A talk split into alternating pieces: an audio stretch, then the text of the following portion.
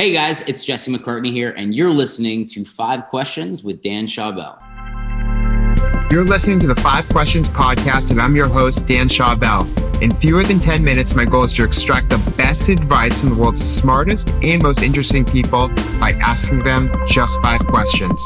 My guest today is singer, songwriter, and actor Jesse McCartney. Jesse's first 3 albums made the top 15 of the Billboard Top 200 and is most known for his singles Beautiful Soul and Leavin'. He's performed and collaborated with T-Pain, New Kids on the Block, and Backstreet Boys. He's appeared in Fear the Walking Dead and Alvin and the Chipmunks. Jesse's first album in 7 years is called Next Stage. We talk about everything from the inspiration for the album to growing up as a pop star during this podcast episode. Jesse, welcome to 5 Questions. Thanks, Dan. Appreciate it, man. What were some of the negative implications of being a big pop star at such a young age? The biggest thing is grappling with missing dances, which, you know, obviously years later, you look back and you're like, how insignificant. But at the time, it's very real, you know, for you as a child, you know, missing things like graduations. Although I made mine, I barely made it. And I didn't get to go to my senior year of high school. I didn't get to be with my class that I grew up with since kindergarten in New York. I was in Los Angeles working. So I think just missing the little things, especially when you grow up with them and then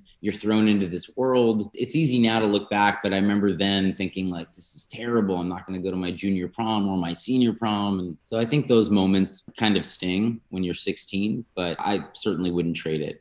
I think it was a fair trade-off overall. Yeah, I mean, we're only looking back in hindsight now. And, you know, a lot of childhood stars have to make those sacrifices in order to capitalize on their momentum and talents when they're young. Because now, you know, people know who you are. So if you release music, it's more likely to get downloads rather than someone who has not put in the years when they're a kid. And you started at such a young age, you know, at 7 years old. So that definitely gives you an advantage. What obstacles did you encounter as you transitioned from being in a boy band to your own solo career, and how did you overcome them? The biggest thing was hurdling the fact that I was doing it now by myself on stage and carrying the show, but also it was after a time where things were a little contentious between myself or the band and the producers. And that's kind of when I learned what the industry was going to be and what it was about, that it wasn't just getting up on stage and singing, that there was a business behind it. I sort of learned all of the negative aspects of the music industry. Show business. Showbiz, exactly. That's kind of where I learned what it was all about. At that point, I think it was harder because now I understood, oh, it's about this, you know, it's about money. That's not to say that I didn't still enjoy it. It was still super joyful for me at that time. And when Beautiful Soul came out a couple years later, I just remember thinking like, this is still like the best thing I could ever possibly imagine doing. Overall, I have great feelings about that time, but it was definitely a transitional period. And it was a moment thinking like, oh man, there's nobody up here to back me up. Like I'm out here by myself. Yeah, anything goes wrong, you can't start pointing fingers at anyone exactly. Else, right? It's all on you. But it's also like you left a family, which is not always the case when you talk to a lot of people in boy bands and groups. It sometimes fizzles out and people don't get along. And for you, it just seemed natural to have that type of progression, and it allowed you to mature. And obviously learning a lot about business in the entertainment world is critical and something that I think that every entertainer should learn. But there is this interesting conflict between being creative and being a business person as well. And not everyone has both. So it's good that you were able to acquire those skills. By the way, I still keep in touch with all the guys. Unfortunately, one of them just passed away last year because of COVID. It was brutal and terrible. And we had a little bit of a reunion, and we did like this big Zoom reunion. But since that day, we talk almost every week. We actually have a group chat, just the 4 of us. We text each other often, and we vowed that we would keep in touch and, you know, never lose sight of where we came from. And it's really nice to reflect on that. How has your creative process changed between the time when you were a teenager and right now? I just know more things. Like I just have more knowledge, you know. I think as you get older, you get wiser. I know it's a cliche, but it's true. And I think for me, as somebody who is developed as a writer, who, you know, somebody who wasn't a great writer when I was 16. I wanted to be a good writer. It's something I strived to do, and I wrote every day, and I worked with people that were better than me all the time. It's something that I grew into, but I think as you get older, you're more traveled, you've been in more relationships, you understand the dynamics of human interaction and what that's like, and it makes for just better songwriting, you know, it makes for more honest songwriting. And I think now I just have a much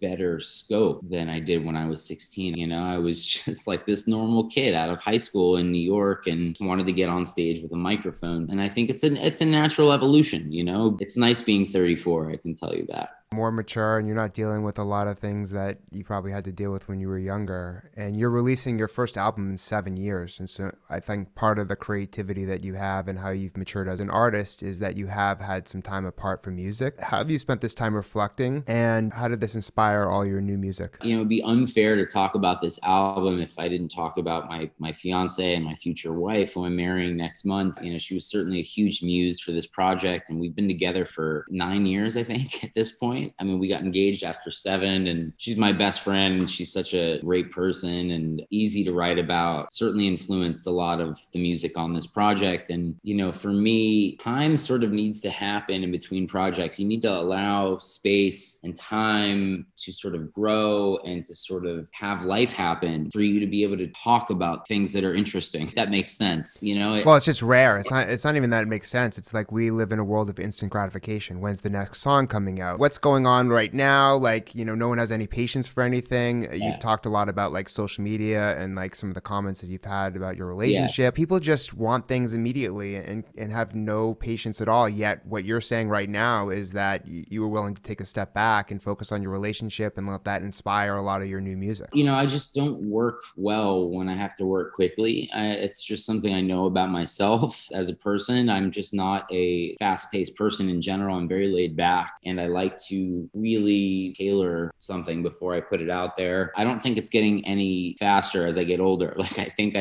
I'm just really about making sure the product is what I want it to be before I put it out. And you're right. I mean, we live in a world where you cannot satiate the audience fast enough. But when it comes to the actual music, I think it's important for me to slow things down and really make sure that it is what I want it to be, and to allow time and life to happen around me before I decide to start writing about it. Maybe won't wait 7 more years for another project, but needless to say, like, I want to travel after this project. Like, Katie and I want to go do a lot of things together and work on other things before I put out another album. And I think the next album will be better because of it. I agree. Yeah, I think that in a world where there's so much fragmentation, there's so much content being published every second, that quality is going to triumph. I think that's the right way to go. And fortunate for you, you're, you know, laid back. Like, you know, not every musician is chilling right now and with a Hawaiian shirt on, but I think more should, right? I think the Hawaiian shirt, and, you know, probably mimics your personality pretty well. Like, totally. You know, kind of relaxed, trying to put out really good stuff that people are going to remember, because putting out stuff and you're being judged on it, and it's like a reflection of everything that you've done over 7 years. And what's your best piece of career advice?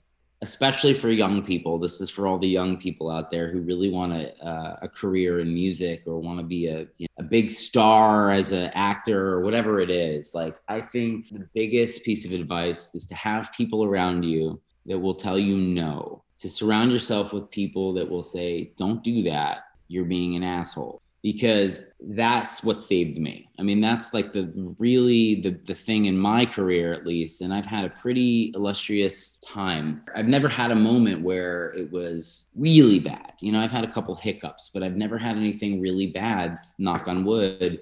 And it's only because I had a group of people around me that were constantly saying, like, look, if you do this, probably not a good idea. And look, you're going to be young, and you're going to be dumb, and you're going to make mistakes. But I think if you're really about being successful and having a career in this industry and having any sort of longevity, I think it's important to surround yourself with people that are going to be your guardrails, to say, like, look, you're drifting left or you're drifting right, like, and keep you in the lane that you want to be in. Thank you so much for sharing your wisdom, Jesse. To follow his journey, you can listen to his album Next Stage and find him on Instagram, YouTube, Facebook, and Twitter, where he shares his announcements, music, appearances, and travels. To watch the full extended video version of this episode, go to youtube.com/Dan Schawbel, and please remember to rate and review the Five Questions podcast on iTunes.